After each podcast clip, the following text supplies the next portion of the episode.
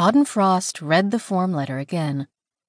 Dear Ms. Frost, your interview has been scheduled for Monday, March 17th at 10 a.m. in Suite 4000, the Palmer Building, 1900 Rittenhouse Square. We look forward to the opportunity to meet with you. Sincerely, Abelard H. Pritchard, Director of Operations, Palmer Publishing, Inc. It was 8:30. If she walked slowly, stopped at Starbucks, and read the Morning Enquirer, she'd only be half an hour early.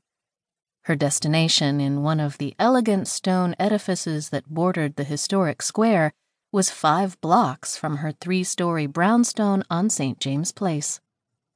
Early is good. Early shows interest.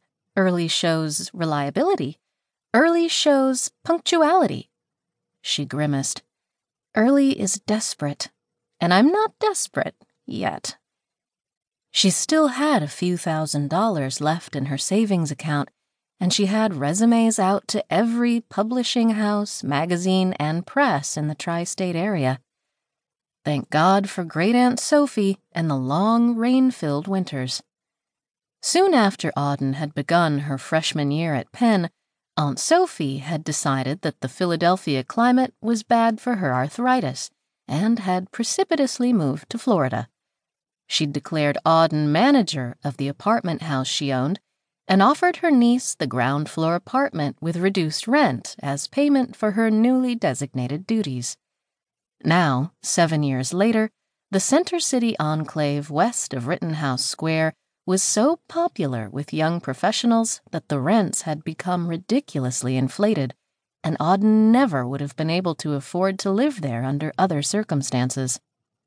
And I won't be able to stay here much longer unless I get a job soon. 840.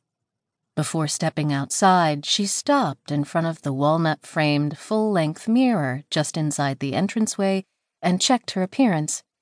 Medium height, medium build, medium length golden blonde hair.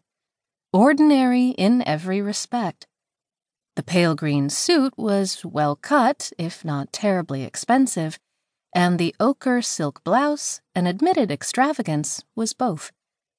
The morning news had said unseasonably warm, so she decided to forego her winter coat, choosing a raincoat instead.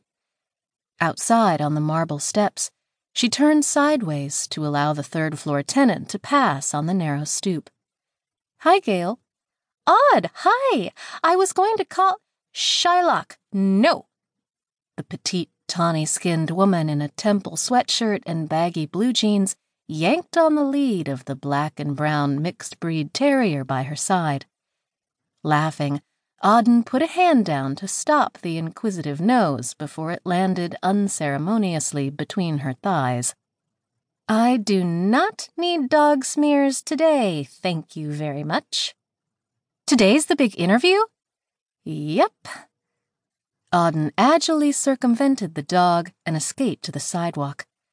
Looking up at her tenant and best friend who lingered on the small landing, one hip braced against the wrought iron railing, she added, This is the perfect job. Right location, right division, right everything. Wish me luck. You don't need luck, Gail stated, juggling leash, a cup of coffee, and a takeout bag as she unlocked the door. You've got brains. Call me later with all the details. You don't have to work? Just got back. I was the float resident last night. Okay, I'll check in this afternoon after you've had a nap. Call me, Gail repeated as she disappeared inside. I want to hear everything.